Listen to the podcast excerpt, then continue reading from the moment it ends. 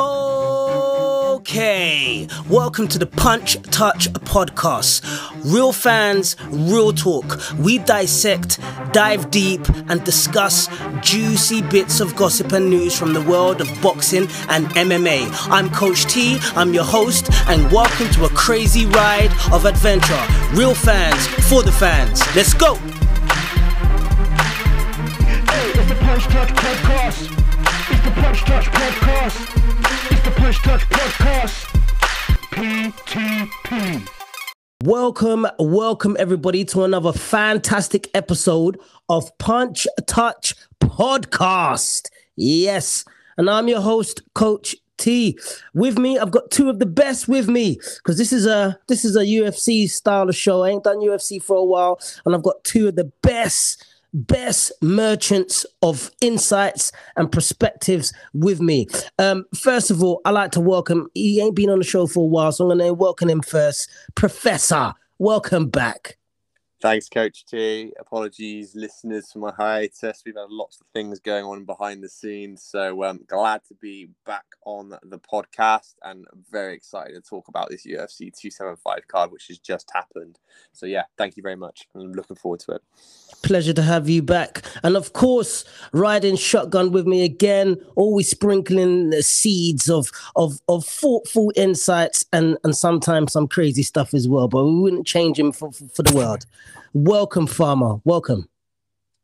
Hello, hello, good morning, good afternoon, and good evening. Viewers out there, I'm back. As Coach T says, I'm here, the farmer. I welcome you all. Let's get ready to rumble. Yes, let's get ready to rumble. And before we talk about the UFC card, UFC 275 that happened on the weekend just gone, um, just just to touch base with you, Professor, you said you've been busy. So um, can you just give us an insight of what you can say with regards to what you've been doing, who you've been linking up with, and, and where things are going for you? Gosh, um, where do I start, Coach T? Um, I'll start with the, uh, the, the I'll start with the boring stuff if I'm honest, because I appreciate it's not really fighter focused, but we've been doing work with um, the Bristol City sort of um, community projects in terms of obviously uh, Bristol Sport Foundation as well. So we're doing some talks with kids and stuff like this, all about nutrition, which has been fantastic.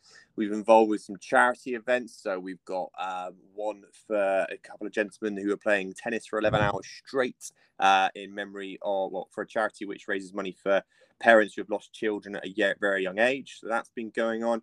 Wow. The fight fans, the more exciting stuff is we've got one of our clients, one of our fighters, uh, a guy called Will Southern, at the age of 17, is fighting on a Brazilian Jiu Jitsu card called Polaris that's happening next Saturday. Um, tickets are still available for the event. There will be a live link to this, and we're going to have the likes of Damian you, but I know what where I'm going to be, and that's going to be at ringside, obviously with Polaris, which is great. And then just today, we had some more news that we've just uh, taken on board an additional client who is the British uh, champion at brown belt, a guy called Mark Hibbard, who's again local to Bristol, who's been doing some incredible stuff and he's got some exciting matches to uh, to be announced without me bringing anything for the future. So yeah, busy behind the scenes, but again, lots to obviously dig- digest and carry on with and level up, as they say. So. Yeah, excellent. And Polaris is no joke. Like Polaris is, I mean, Polaris Pro Grappling is like it's one of Europe's like uh longest running large scale professional grappling events, isn't it? Yeah, they've had literally some of the most top notorious people on there. They've had obviously people like Craig Jones. I don't know if Gordon Ryan's been on there, if I'm honest, but again, you don't get anybody just turn up on that event. And obviously, COVID hit it hard when it was taking off as such, and so they've definitely come back with a big bang for this one. Not saying the last one wasn't too bad either, but this is like they've gone all out for this. You can tell, and the the rule sets they got for this coach T is once you're eliminated, that's it, and it's team versus team. So um, it's going to be very interesting, especially obviously with the Brazilians coming with a with a big storm, let's say, to retake on the USA. Oh wow, and that's um, so that's going to be, as far as I know, um, correct me if I'm wrong. That's like what's that? UK, USA. Um, is that it? Is there any more? Oh, they've got loads of little matches on the prelims. They've got USA versus Brazil, so they've got two sets of teams on there, and it's basically the teams will keep on going until one team's completely fully eliminated, right? Um, so and they've got some big names on there that they've had before. We've put on performances. Polaris don't reach out for, let's say, point scorers. They reach out for people who are going to finish the job. Yeah. So it's not going to be a one by technicality. They want someone to be tapping on that mat or being choked out. So really, really high caliber of stuff. And like I said, proud obviously our guy Will Seven. This is his second appearance on there. His last one, I think he was at 16 when he was on there, uh, and even got a highlight reel, which was really cool. Um, so again, good luck to him. Obviously, cannot wait to get him on there. And is it is he going to be gi or no gi? No gi. So um, they don't. They sometimes do some gi on Polaris. I'm not sure if they've got much on this time round. Uh, but last time it was a nogi, and this one's also a nogi for him as well.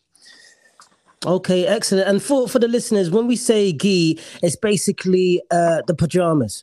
like uh, uh, imagine a, like a karate. Imagine your stereotypical karate dude that type of clothing. Obviously, there's there's major uh, differences in the detail in, in the lapel, the collar, the stitching. There's there's, there's a massive a massive amount of detail, more so than just standard karate clothing. But it's it's basically that's what we mean when we say gi. You're either wearing it, no gi. Usually, um, people would be wearing a, a rash guard, which is like a tight tight type of spandexy um, top.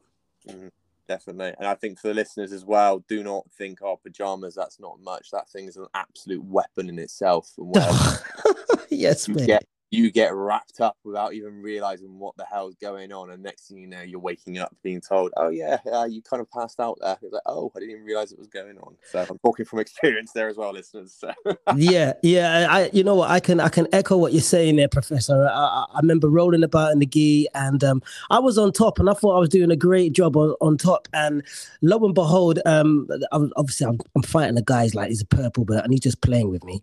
And, and what he was doing, he was distracting me with his his um trying to battle with the feet, the foot position, leg position. He's distracting yeah. me with that while he's on. He's basically undressing me with with now listeners wait wait this is let me get to the punchline more like the choke line so he's basically managed to you know um unfluff my my um my gi that's been um held together my top like the tunic is being uh you know kept in in its uh, position with with the belt and he's kind of just pulled the, the gi out of the belt and then lo and behold as he finishes the move, which he he started by pulling out on my gi, kind of like on undressing me. He ch- he chokes me out with my own garment. He chokes me out with my own garment. Like that's that's no joking. It's quite embarrassing as well. it, is, it is. So yeah, listeners, don't like say think of this as like oh pajama cuddle fest. Trust me, even though we joke about it called Cuddle Club, uh, it's definitely a different story to it. It's not not for the faint-hearted. I'm not there to deter anyone from trying it. It's probably one of the best things I've ever done. Um, it definitely gets you in the right mindset and definitely helps you level up as an individual because as soon as you walk on that mat, you're all equal. It makes no difference on your upbringing, your finances, who you know, you're all at the same place in that instance and it's just a great community. But i could go on for hours about that so i'll be quiet. Yeah it's all good man. It's a great little insight and it's really good to hear how you're progressing with especially with something so close to your heart as well as it being you know in alignment with what you do professionally. Um farmer how you been? You good? Um absolutely fab mate. Can't wait can't get ready can't wait to you know get stuck into this today uh, yeah so, so i want to hear the professor's um views on some of my uh, topics I like to bring up later. I was like you're stirring something up already, Reeks. I can't wait to this. This is going to be funny.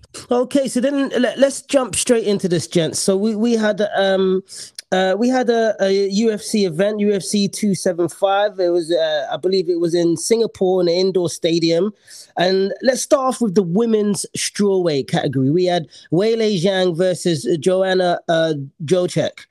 Um. I personally, I thought. I mean, I, I thought Jacek may may may do something different here. I, I think the favorite may have been uh, the champion, but I did think Jacek may have may have pulled off something. We got Weili Zhang, who's uh, she's twenty two with three. We got uh, Jacek sixteen and five. Um, the fight, mate. The, the title of this is called Spinning Knockout. That's the title of this of this particular episode, episode 18.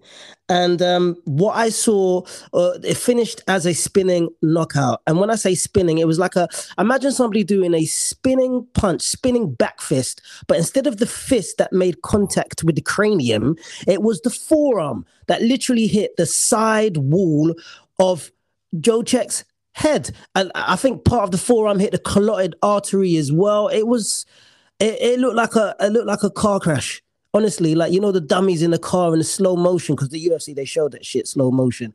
It literally the force, the violent nature, and the collision of this this object, which was uh, Zhang's forearm, smashing into the side of like a little bit on the chin, a little bit on the neck. Oh mate, it, it was like almost a slightly delayed knockout as well as Jacek went to punch her and then just clapped and fell in her face like a drunk auntie at a barbecue.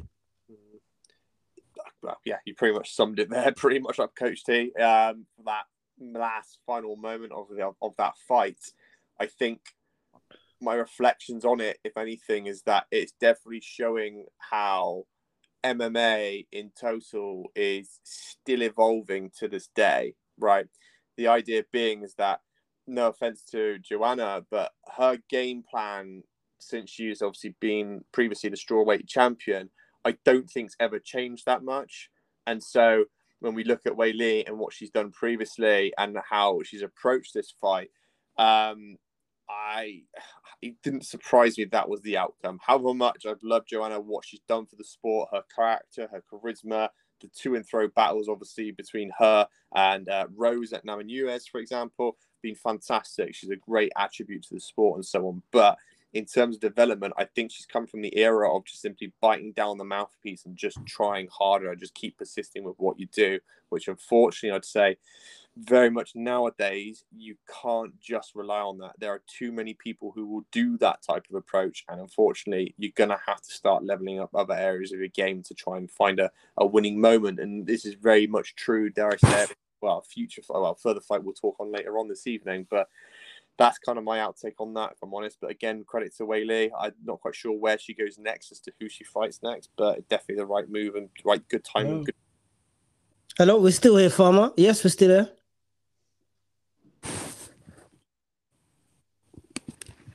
Hello, Farmer. You still there, mate? Yeah, I'm here. Yeah, there we go. Yeah, so I thought we lost you there for a minute. Yeah, so um, what did you think about that fight, Farmer? Uh, the Weili versus Joanna. Um, to be honest, you guys summed up quite um quite well and detailed. Um, couldn't get any better than that. What I would have said on your behalf, I would have said it was a baseball bat, basically, not to, from a jaw to a neck. Um, what Professor said, I echoed what he said but I would have said um, there was a false horizon, false thought process there with Joanna. She still had the speed. She just hasn't got the power. And what Professor mentioned there about um, evolving, she just used her speed, but her, she hasn't got any power anymore to uh, to be effective and make a huge impact in the fight anymore. And I thought she was doing okay. Uh, at times, she she did match um, uh, with her speed, but it's just a power. But the, the actual knockout was, was beautiful to watch. Um, yeah, echo what um, Professor said about her, Joanna's um, achievements, and um, she is 35. Um, she's doing really well in the sport. She wants to get into management. I think she'll be hopefully she'll be good at it, um, and because she's got the experience now fighting for the UFC and various other organizations. So uh, I wish her all the best. And she's been great to watch because she always brings it and she's always been an entertaining fight. So I can't remember, recall Joanna's been ever been in a boring fight. No, that's true. I think, uh, Farmer, you touched on a very interesting point there, which I think is happening a lot more. Is that she's been very successful business wise outside of the UFC.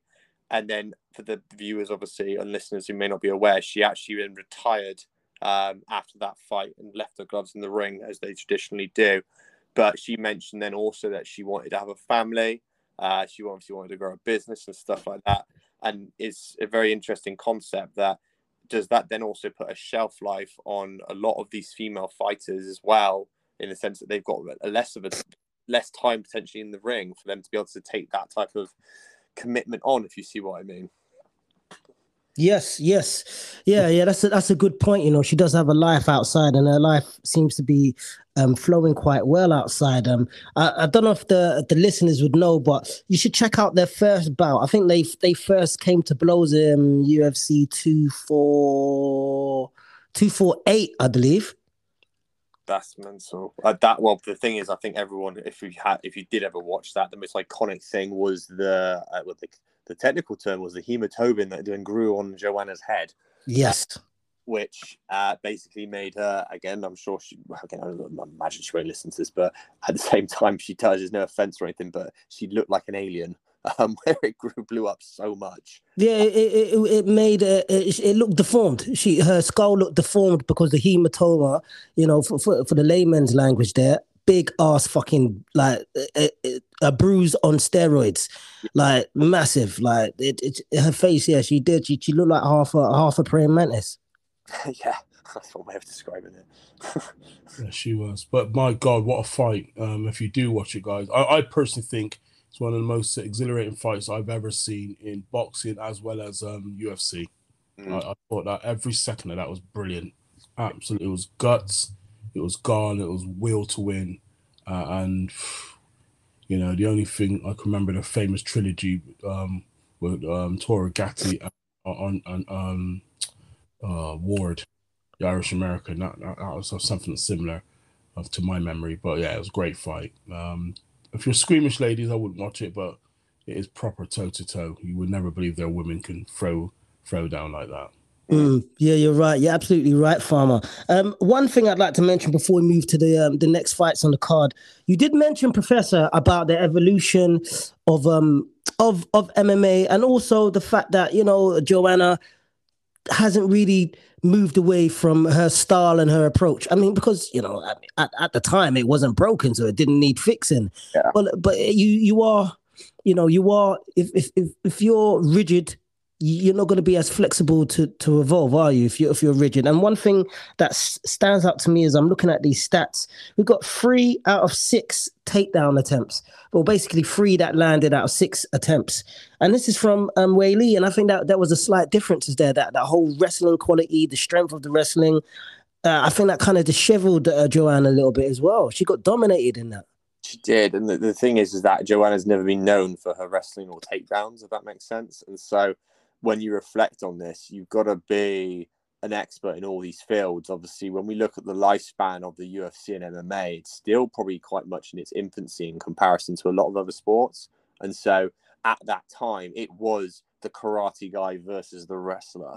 Yeah, it then evolved to people who then had experience, like I don't know, ten years worth of karate, five years worth of jujitsu.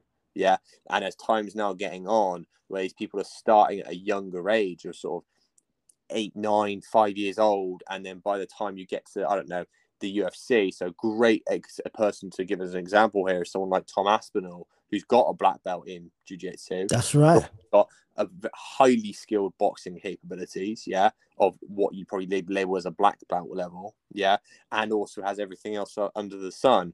And so the problem is, is that Weili obviously is young, she's up and coming, and by looks of things and from her record, it's been something that she's done from day dot, and she's done MMA from day dot, not just I'm going to do Muay Thai, which is where Joanna came from. Um, the, the sad thing to say about this, and I know we'll be talking about this next individual shortly, is that her and Valentina used to have um, uh, Muay Thai fights against each other um, for world championships, and it's kind of sad to see that Valentina hasn't re- Valentina's developed her game in all aspects of MMA, and Mm. Joanna just hasn't followed suit because, as you kind of mentioned, if it's working, why fix it? But in terms of game planning, I'm sure both you and Farmer would agree on this. If you've got a very obvious game plan on what you're going to go to, in terms of trying to counteract it, you'll find holes. Yeah. Oh, somebody doesn't go for takedowns. Well, guess what? I'm going to put those in there just to throw you off your striking game. Yeah. It's quite an easy thing to overcome if you're very pigeonholed in what you do. Mm, mm, very true, very true. And and speaking of um of things being pigeonholed, I, I personally I think one of the judges on this next fight should have been put in some form of hole like a pigeon because I I don't know what he or she was watching when they scored this this fight, especially one of the judges. Uh, we got. This is still UFC 275 women flyweight now because this it, it, it, you know it wasn't a completely ladies night but the, but the ladies did put on a show. There was a lot of hearts. There was a lot of this, a lot of guts on display. Personally, we got Valentina Bullet Shevchenko versus Taila um, Santos. Um, well, I I think it's Talia. Uh, Talia. Talia sounds a lot more cuter than Taila. Uh, Talia Santos. We got Shevchenko with 23 and 3, uh, Santos 19 and 2. Um, significant strikes. Uh, I just want to say these stats before we uh, explore this fight. Uh, we got Shevchenko. She threw 309 total strikes and landed 234 at 75% ratio. That's that's pretty decent at that level, I would think. Um, we got a Santos. Uh, she threw a total of 180 and landed 128. A lot less volume, a lot less output, and she's got 71%, about just just about 70%. Um, significant strikes, 77 from uh, Shevchenko that landed out of 139. So it gives her like a, a break even 55, 52, 53%. And significant strikes from um, Santos was 55. She landed 55 and threw 102, 53%. So the, the, the stats ratios are pretty are pretty close with regards to total strikes and significant strikes. Takedowns, this is where we get to see a bit more of a split. We got takedowns. Valentina only landed three takedowns out of five, or completed three out of five attempts. And we got Santos. Um, she and she got three takedowns, completed three. Also, she did also have three submission attempts as well. Shevchenko had one. Um, these are the stats. Uh, you know, Shevchenko was giving it on a split decision. Um, uh, one of the judges had a, I think, uh, four rounds to one. I think, and I, I did not see that. I didn't see the fight with her winning four rounds to one. I didn't see that. I mean, uh, first of all, Farmer, what, what do you think about that? That was a joke. Simple as that. I'm sorry, it was a joke. Uh, how did Santos lose that? She dominated the ground you say about significant strikes, and it was pitter patter from Shevchenko. I mean, I'm a big fan of hers, but that was a such a clear win from Santos. I cannot believe um, Shevchenko walked away with that. I'm very disappointed, um, guys, on that. Really disappointed. I, I, I, I watched it again to just say, come on, am I, am I being um, one-eyed here?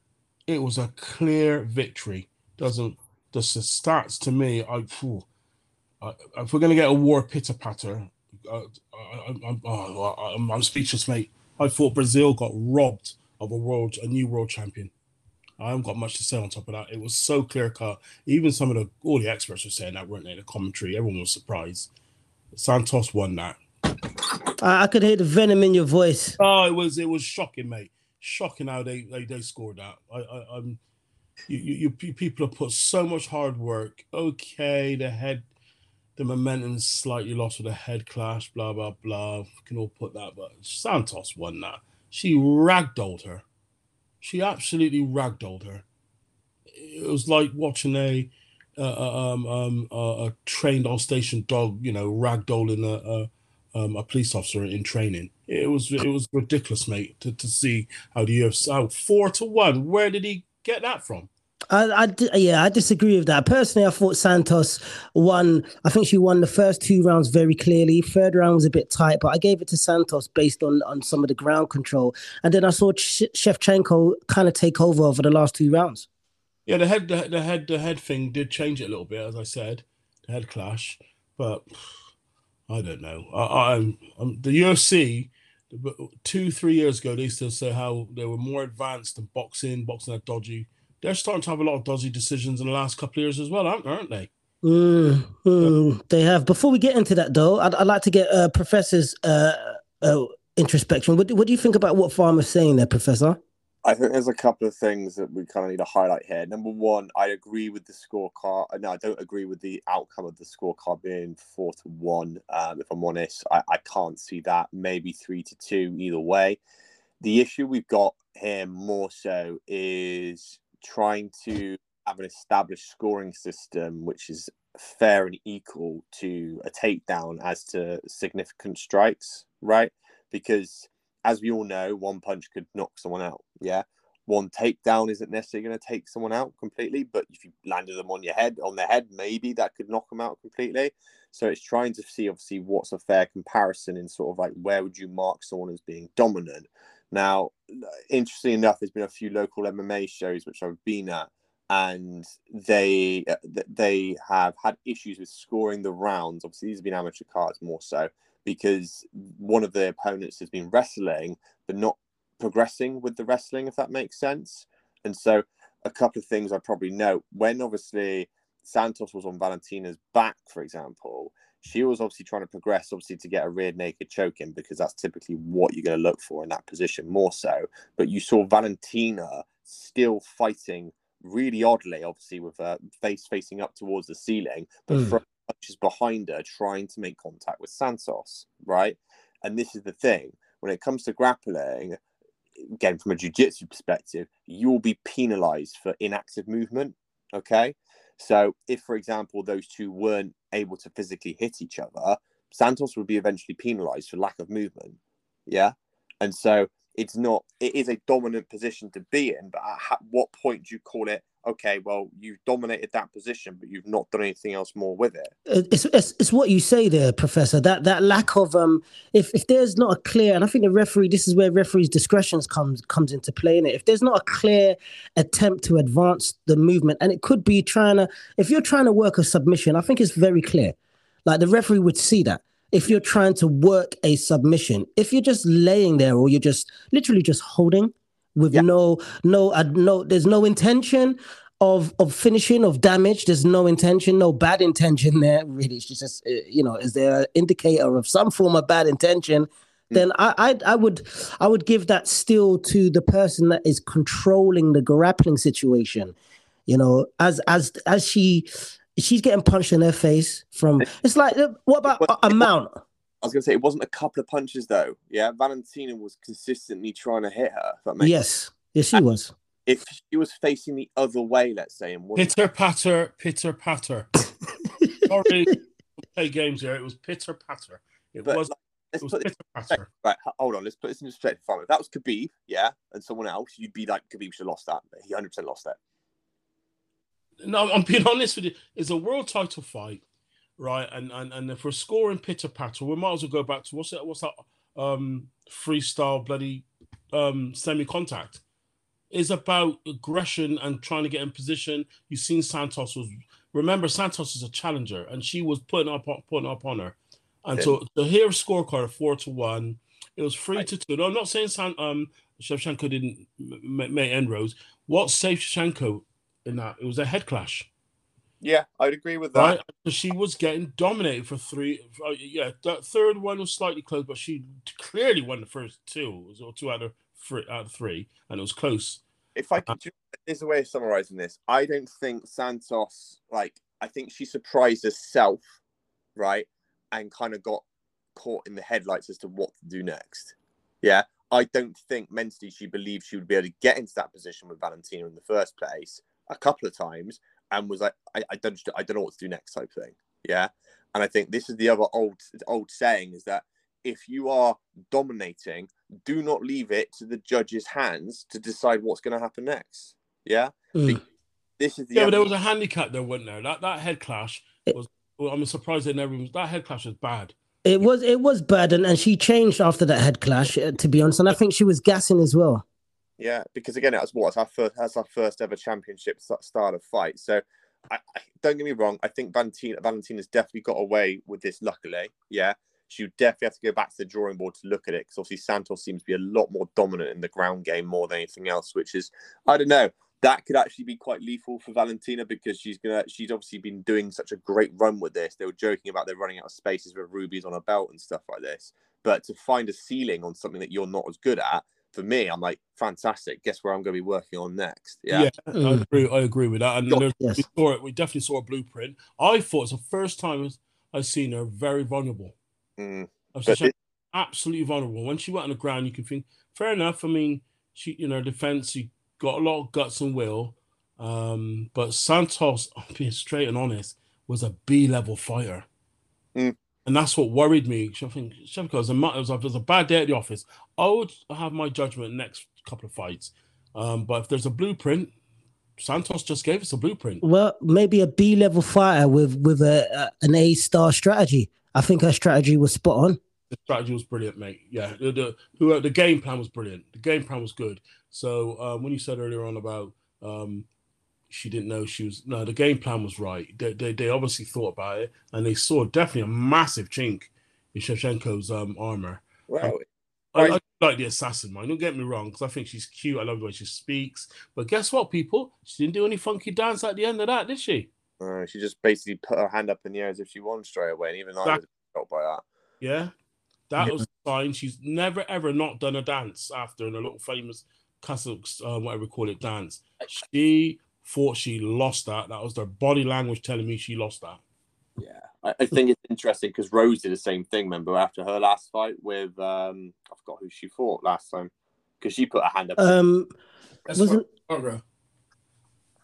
I'm thinking about Weili for some reason with that. No, that no, no. It was um, S, what's the name? Um, oh, Sada. Esparza. Spider. Yeah. yeah, the most boring fight in the world, and she did exactly the same thing afterwards. But I think if Valentina is to be the most dominant woman that she is, right, she's going to take that good old Jon Jones mentality, go and work on grappling, and when that rematch does come around, because I'm sure Dana will put it out because she's cleared out that division too many times now.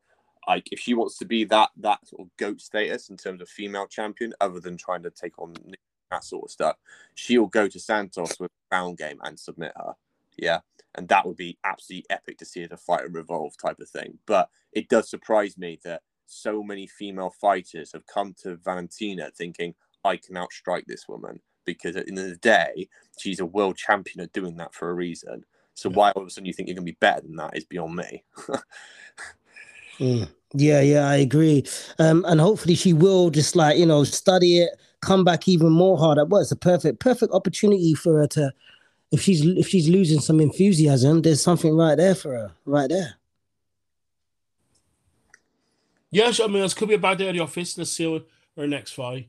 Um, I suppose sometimes when, when you have a, a dominant streak, you can have a day off, bad day at the office. I'm hoping that it is, but I, I'm still believe Santos a B level fighter.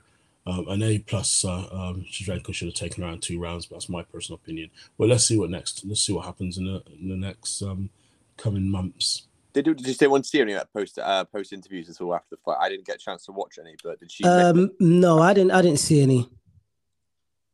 I've seen a couple. I didn't. I, di- I can't recall. They, they say the same old thing, don't they? They think they did this and blah blah blah. Have turned around and said, I don't know, I, I, know, I had the shit the night before or something like this. Do you know what I mean? And it was just, as you mentioned, like an off day, a bad day at the office. If she went with the whole stuff of like, oh, I controlled it, that sort of stuff, then yeah, she's blagged the whole way through it. But I don't know, it might have given us a bit of an indicator with stuff. But A, I think there's still obviously a big discussion about how MMA is scored correctly. I don't think they've got it right yet, but it will it will evolve. It will get better as time goes on, as I imagine. But it is what it is. Yeah, yeah. There is many facets to this physical game of chess, though, isn't it? The, the whole ground control, um, uh, you know, uh, the way you, you you command the octagon, uh, the, the aggression. A lot of a lot of those things are quite subjective, depending on what you like. If you if you like aggression, can you recognize when when somebody's putting a, submission on, or or are they just resting, or or do you prefer like when someone's being more like trying to cause damage, trying to rain down el- elbows, or, or, or you're a Kimura type of person. Like I- think it's quite subjective with who's viewing it. Mm. It shouldn't be though. It shouldn't be. No, no, it shouldn't. There's criteria there, and, and, and let's be honest, we all got eyes. You know, they they they, they got the, they they they meant to know the nuances. They meant to know the nuances within the four or five arts. You know, and some of it's quite clear. Some, It's it reeks. How do you judge it? Like, like five punches to the head, the same as a takedown. Hmm. it depends what the as I say. If you get a pitter patter, do you know what I mean? Doesn't if you if you hit like like a um like well, we can talk about the next guy, but if you hit hit hit and you can see is is the movement of the head, the person's discomfort, the, the bending of the body, you can see that, can't you? Some people are guys it well, but you can see that. You can definitely see it when Francis and Ngannou do it, can't you? You know, and Derrick Lewis, you can see it, physically see it, can't you? Um, hard. Like, how do you do a combination of the jiu-jitsu rule set, for example? Obviously, you get certain points for different positions, but like for example, you won't get points for simply evading the position and going back to it constantly. For example, be fair though, um, Professor. In the last couple of years, I, I don't know if you, I know you're a ground man. The jiu-jitsu, the, the floor art's not been quite obvious now, as it's been very stand-up striking in the last couple of years. There's not many people going to the ground nowadays. Yeah, I, I think it ebbs and flows. Been it's been on its feet for a long, long time. Uh, not saying you know you know you neglect that, but predominantly it's been yeah. You, the fourth and fifth round, yeah, it probably ended. You're really, really tired. It might end in an arm lock bar or or a Mm. choke, but generally it's it's done on the feet and someone strikes hit someone. But very rarely, it, you know, it, the, the, the stand up game's been. Very, I would say I'm going to put it out there probably eighty percent dominant compared to the floor game. I think Um, depends on the fighters. I think it ebbs and flows. Do you know what I mean? Like there's always been people who have been at the top of their game based obviously on how their style is. So I know he's not your favorite, but let's be realistic. I mean, people did Khabib knockout. Mm. No, no, dude, that's uh, hardly any. That's why I say he can't be a world champ because he, uh, 15 of the 18 he fought, no one knows them. So Right. yeah, I agree with you. Well, that talking about Justin Gaethje, Dustin Poirier, Conor McGregor, you there to name nobody's, but um, on top of that, then look at Demian Maia and his record, for example. He didn't ever really knock anyone out. Yeah, no. Uh, he could have been technically world champion. I appreciate he's a bit older, but Yeah, it all, how many losses have? Quite a lot. He did, but it, like I said, it all ebbs and flows. Like, who would have thought Glover would have got to where he was? And that wasn't, again, I appreciate he's got heavy hands, but again, he had a lot of submissions in his game. Yeah, he, he, he does. He, he does. And um, He Uh, evolved. he evolved.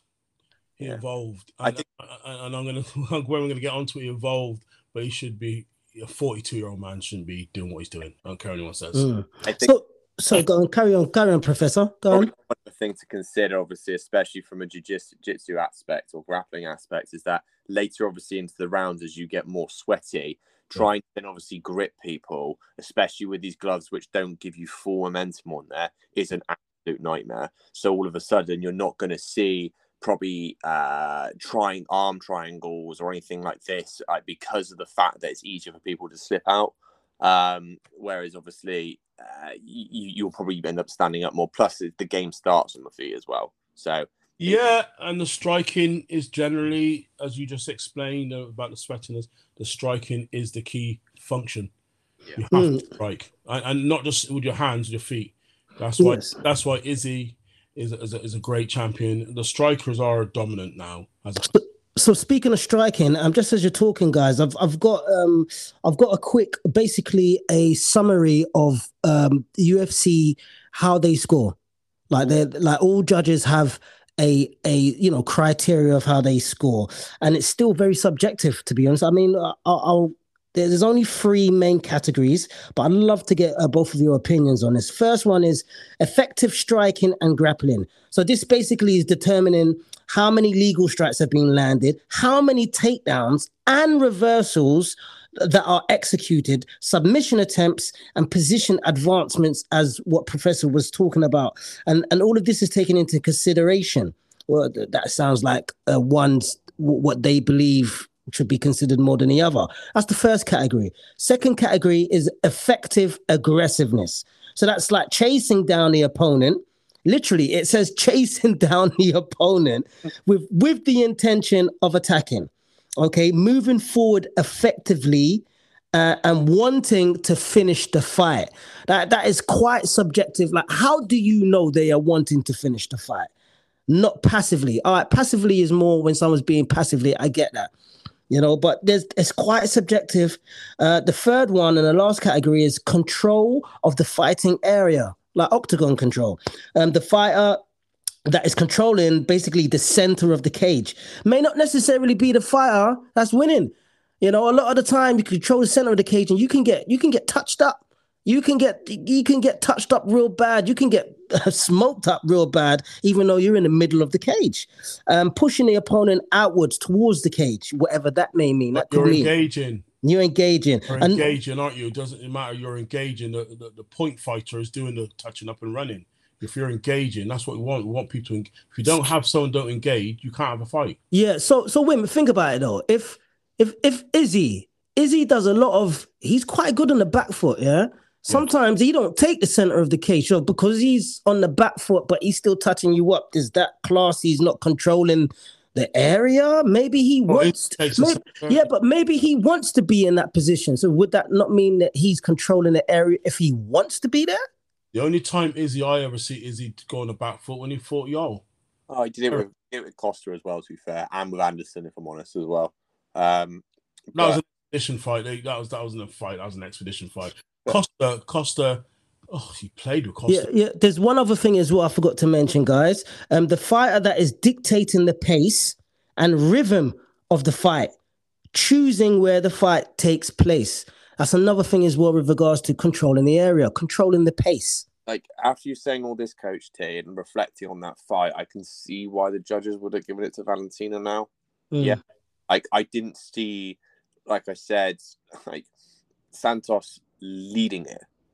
Yeah, like it was always. She wasn't leading the dance. I agree.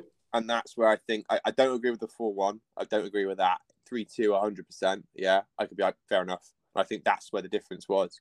Um, but I think it's hard because let's take for example Floyd for example. You put him in that rule set, yeah. Like he was always known. Obviously, was was it Pretty Boy Floyd? Is that right? Yeah. So he wouldn't have necessarily been advancing as much. So that would be seen as a negative. Yeah. So it, it's interesting with tho- that type of rule set. The other thing to consider, which I don't know if you guys know, is that they don't have like a pool of UFC judges. They will outsource the judges to other areas. So it makes me then think about the judging within Singapore. Is it again more precious on stand up than it is on ground? Yeah, that's right. That's that's going to be subjective again, isn't it? Yeah, it's it's interesting. Okay. Well, Speaking as- of it, sorry, go you on, Farmer. As you say, it starts on the ground. Starts on the feet. Sorry, it starts on the feet. Doesn't it? Every fight starts on his feet. Mm. Yes, and speaking of a fight on its feet, um, Glover Teixeira, yes, he was a light heavyweight champ, uh, quite a surprising champ as well, with with how he dealt with um, the former champ himself, um, versus uh, Yuri. Um, how do you pronounce his name properly? Pro Prochecker, Prochecker. Pretty much. Project, I think it is. Yeah, Project- but we- let's just call him Yuri. Yuri the samurai. Yuri is a very, very interesting character. Like this guy, his fight camp is very. He's like, like imagine a fight camp for a hippie. No, for for a movie, like if you want a samurai in the woods, yeah, from Korea, Yeah, that's where you're gonna find this guy. yeah, that's true. Uh, He's he's he's so in touch with nature, very grounded. Um, you know, meditation. He found himself. Used to be always in fights. Very good fighter, and now always getting into trouble and stuff. And kind of found himself. When, And he, it's beautiful. when Rocky went to the mountains to train, remember? Yes, yeah, you're right. There you go. He did. He did go to the mountains and train, carrying logs of wood and and and running through snow and all sorts of shit. Uh, he was fighting Glover Teixeira. I, I thought Glover done better than what I thought the fight was gonna go. Like mm. at, at one point, Glover Clover could have had him, but he didn't. Basically, Yuri submitted the guy that was basically had the submission threats. and he's he submitted him. Yeah, I- rear naked choke. girl. I screamed like a little girl when I watched it. what the hell's going on? Because fair play to both of them. And then all of a sudden, like for the listeners out there, when was it? What was the final time on the clock? was it like 30 seconds ago, 20 seconds ago, or something like that? 28 seconds. Twenty-eight seconds.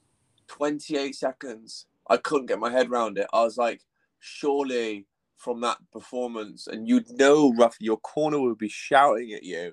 You would just do everything you can just to hold on, like, like even to the point of like I don't know, passing out on the last second left type thing, so the judge just then breaks it up type stuff. Do you know what I mean? But like, oh, what a fight! What a two and throw, and what two warriors! Just fair play. Like, if I would, I'm surprised Glover didn't retire on that note because what a way to go out. I appreciate not on the losing your belt is probably the best thing, but in terms of like a, a historical fight, like remembering for the for the ages, perfect moment in my opinion. But That, that was a fight, mate. That was a fight. We got Glover, 17 attempted takedowns. 17 attempted takedowns, and he got five of them. He got five. He took some shots. He ate some shots like he like he was a, a truck driver stopping off for an early morning um one of those uh, McDonald's McMuffin. Like he he ate those shots, ate some shots, and so did Yuri take some shots. Yuri's head was all over the place at one point. Farmer, what did you make of this fight? Just uh, frustrated. I'm Wh- wh- why frustrated? Why? Why? frustrated in um Pajera, oh, I can't pronounce the name tonight. Yuri. We just call him Yuri. Yuri No, no, the sorry. samurai. No, no, no. Um, my Brazilian brother, um, Glover, Glover, right? Glover. Uh, okay. um, it, as as um Professor 28 seconds. I was amazed. I'm, I, I don't get me. wrong, I love Yuri as well. 'cause, I find him quite a fascinating character. I've read up about him, and uh, yeah, he's a bad boy turned good. That's a wonderful story. But you had a 42, nearly 43 year old man. He started to light him up in the fourth and fifth round, and he went for that jump. What, do you- what do you, what's that position? What do you call it when he jumped on trying to get the the um?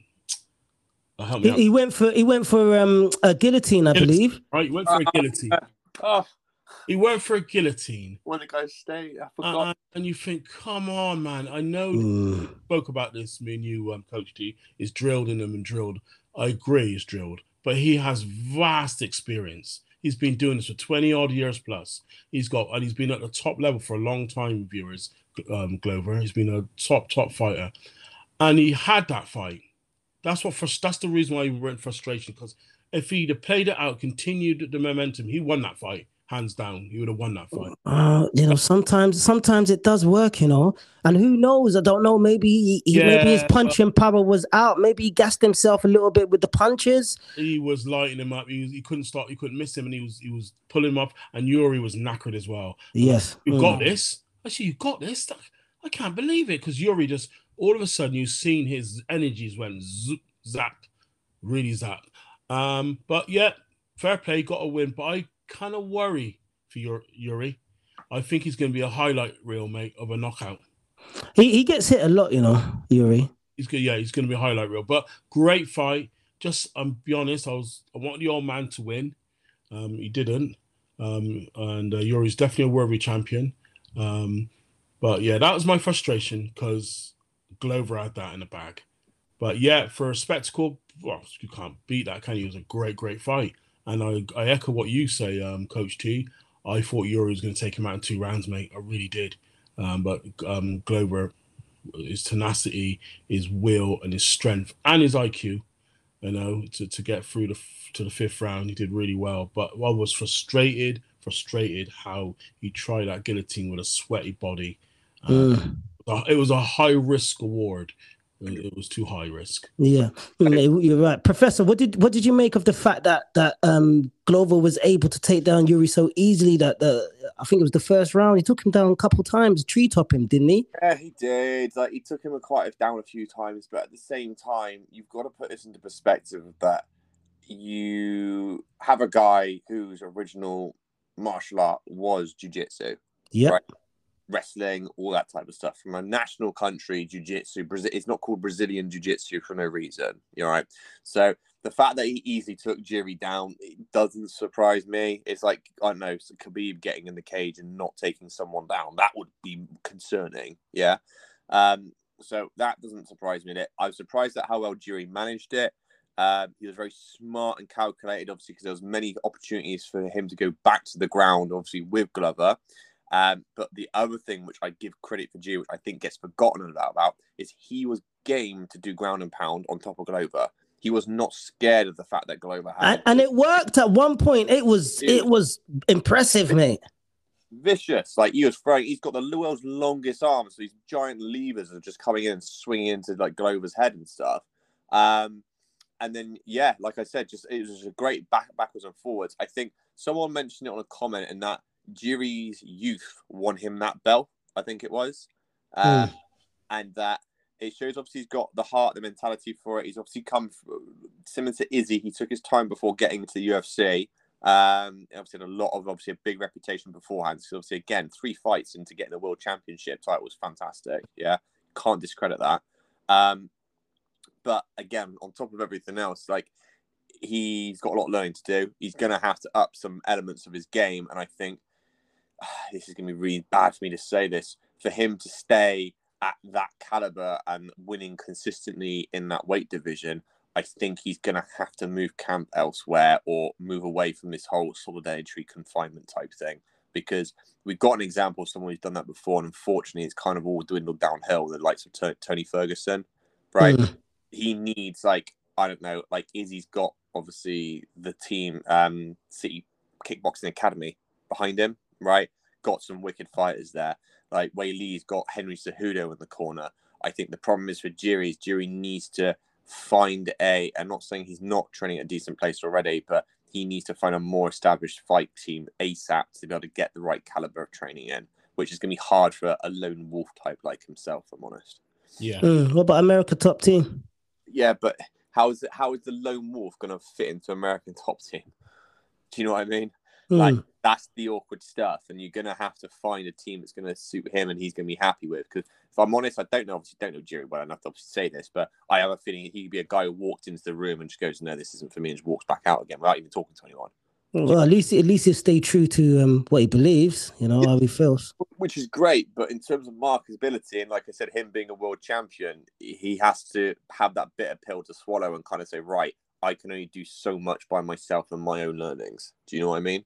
Mm. Uh, it, it- it's one of those things, and that's where I think it would be even more scary if he was able to join someone like American Top Team, um, or maybe even Sanford MMA, um, or it would be another level again if all of a sudden you'd get someone like, um, oh, who coaches Kamaru Usman, Rose Namajunas, and Justin Gaethje, that one guy, uh, Trevor Trevor Wittman. Wittman. Wittman, yeah, I think that might be a good suit actually.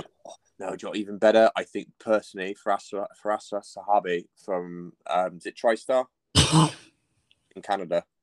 Okay, okay. I don't know much about him. He's good. He changed G- GSP.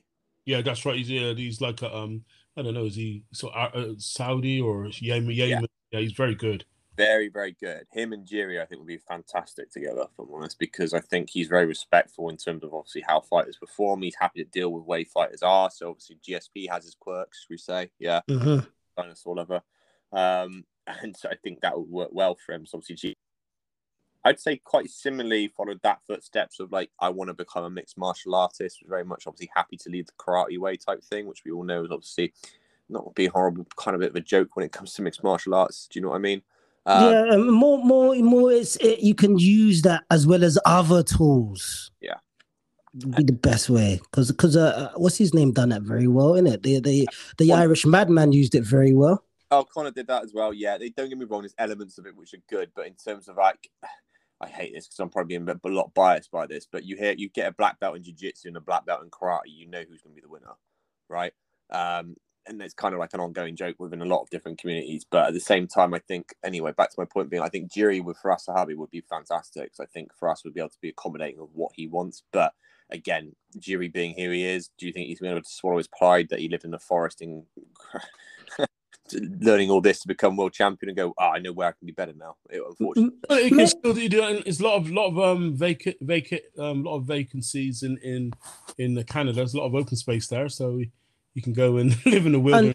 Uh, and and it also it also a lot of it is not just about where you're living it's, it's how you're feeling how you're living in your head. And if he really has centered himself it won't matter where he is because he would have had some form of more of control of his internal environment which is his mental mental state. Like you, you close your eyes in the forest you close your eyes in the bedroom you've closed your eyes. You should be centered yeah, it should be. It's like I said, it's just that whole bitter pill to swallow that unfortunately there's only so much you can do with your setup. If that makes sense. yeah And- i agree i agree with that You've got to but- yeah, yeah, but it's working so far. I mean, he beat the man who beat the man, hasn't he? So Yeah, we- um, I, I, we're just being. I'm, I'm personally speculating. I think there's a lot of holes. I, could- I, could- honest, just worries me. He's gonna be a highlight reel because he, he does get hit quite easily. Yeah. And um, there's some there's a lot of powerful guys in the 205 coming up in the next. There's some big strong guys there who, who, who if they touch him, he will go to sleep. But this, this Go to it's sleep. the scary thing. I hate to do this every time, Farmer, but you put him in Jon Jones. I think Jon Jones lights him up. Hmm. I think Jones is a lot more tighter than he is, to be honest, a lot more tighter. And um, guys, before we wrap this up, I do want to speak about this. Your thoughts, quick fire round, gentlemen, if you please. May UFC Fight Night, next one, UFC Fight Night, Sunday, um, nineteenth. Uh, Kattar versus Emmett. Uh, that's the main main event. Main event is Calvin Kattar versus Josh Emmett. Um, what do you guys think? Quick Kattar's prediction. been Kattar's been on an improving um trajectory, so I, I would like to see. I think Kattar will win that. And what do you think, Professor? Uh, I agree with Kattar. I hope we ha- we, we asked about the next fights because I got we got to hopefully big up our guy who's potential in his last fight there as well. Donald Cerrone versus Joe Lauzon. Lauzon. That's it. Yes, that's right. That's right. They've they've both been around for a hot minute now, isn't it? They have done, but I want to make sure that Donald Cerrone goes out with a bang. That's like he he needs to be looked after by the UFC. That's It, that it has to be his last fight. Has to be. I think he knows it, and I think he got very upset about it. And then obviously we got what was it? Kevin Holland and Tim Means. Ah, I hope Holland does something about it, but he's become a bit of a laughing stock. I'm honest, but Yeah, you know what? I think Kevin needs to go to a forest and chill. I think he does because the guy has so much potential, but I think he's his own worst enemy. He he's like a George Best of the sport, isn't he? So much potential, so much skill. Just is it and he, but the way he talks in interview, he's a, he's a as a as Coach T say, he sounds a nut nut, mate. But hey, who am I? But sorry, guys, I want to just bounce one before I know um, Professor needs to go, but I cannot leave out this right. Leon Edwards against Usman. I'm sorry, I I put the JA on this, mate. JA for you folks out there, the Jamaican boy. We have to talk quickly. Talk about that one. all right, I'll put, I'll put this nice and simple. Hundred pounds. Usman completely does the job, and Leon never gets put in the question again. I've got no doubt. Hundred pound on the table. Simple. Usman like, Okay, when you say by knockout, just wins, wins. Right, that's it. Oh, Usman. that could be subject. No, but if you're so confident, you got to say by knockout. 'Cause I don't- Ah. Yeah, by knockout them. Go for it. you serious? Yeah, I'll put the bet on now if you want. We discussed this off air, my friend. we can't, we can't be, this, we can't be encouraging out there. Sorry, we're not into uh, gambling here or whatever. But um, I, that's definitely not going to happen. Checking the odds now. I, I Ooh, I'd, I'd, I'd, I'd, you know what, mate? I'd, you know, what? I like, I like the Jamaican. I like my Jamaican brother, but I'm going with Kamaru Usman, man. I think Kamaru's more of the total package. I do. If it goes to the ground, I think Kamaru's got it. Stand up, I think Kamaru can compete standing up as well. Not kicking. Oh, okay. we'll see. sorry. Yo, yo, oh, oh, mate, you're going to be shocked. You're going to be shocked. We're going to have another Jam who's a world cha- champion, another Jamaican boy. I, it can happen though. It, I, I think he's got the potential. He's got the potential. Yeah, I'm sorry, but at the end of the day, if you're getting rocked by Nate Diaz, then I'm sorry, Usman's gonna knock you the fuck out. speaking mind, speaking mind, Professor. That's it. Speaking your mind. Oh mate. And on that note, guys, on that note, um, and when I say guys, I'm talking to the listeners. Like you press, you use your thumb or your index finger, you press play. You've had us in your ears, whether you've been on a treadmill, you're driving to work, from work, on a train, on a bus, on a plane. I don't know, but thank you for being with us. Thank you for riding with us on episode 18, spinning knockout. Uh, first of all, Professor, great to have you back on the show. Hopefully, you'll be back on again. Thanks for having me, Coach T. Yes, I'll be back on as soon as I can to listeners. Obviously, living a busy life, I've got to try and squeeze it in around obviously loved ones as well. Oh, you have to be back for it um for Usman and Leon Edwards. Just remember that. Remember, remember that, viewers. He Yeah. will be back. Yeah, yeah, you got to be back for at least that one. I- I'll be that that for that one, hundred percent certain. It's not like I'm like I said, I'm not going to be losing this. What is it? Yeah, hundred pound for Leon just to win. I get three thirty return, so he's the he's the underdog massively. Usman's only an extra thirty three pounds, so yeah, I'm comfortable with that. Sorry, I Thanks for having me back on. Um, and then yeah, listeners, I will be back soon. Don't you worry, especially for Leon and everything else. I may even come back to fulfill you in, obviously, on how Polaris goes after the weekend, obviously, which would Yeah, that that would be good. That would be actually that would be very good. Actually, yes. Yeah, you're welcome, mate. no, definitely. Well, thanks, guys, and obviously, hopefully, speak to you all soon. Yes, and Farmer, thank you for riding shotgun again. Always a pleasure having you on board, man. Really enjoyed this UFC show. Have you? Oh, come on, when do I never not enjoy it? You know, the only thing I missed out on is um Leon Edwards being victorious, and he will be, he will. But yeah, thanks again. Oh, you know, you know, as I say, we're not journalists, we're not experts, we're just three guys having a having a pint and chatting in a pub and enjoying our sports. You know, we're not we're not technical what we say, but I hope you get the gist and get the fun of what we're trying to put across. There you go. Couldn't have said it better myself. Thank you for for listening, listeners. Thank you for your time and your space. And remember, remember, remember, if you need some herbal tea refreshments, some iced tea, something holistic to, to be put into your body with the right minerals, with the right anti uh, antitoxins and all of that fine, fine, good stuff. You know, check out www.leafofmind.co.uk. That's www.leafofmind.co.uk. Be strong, be true, be you. Peace.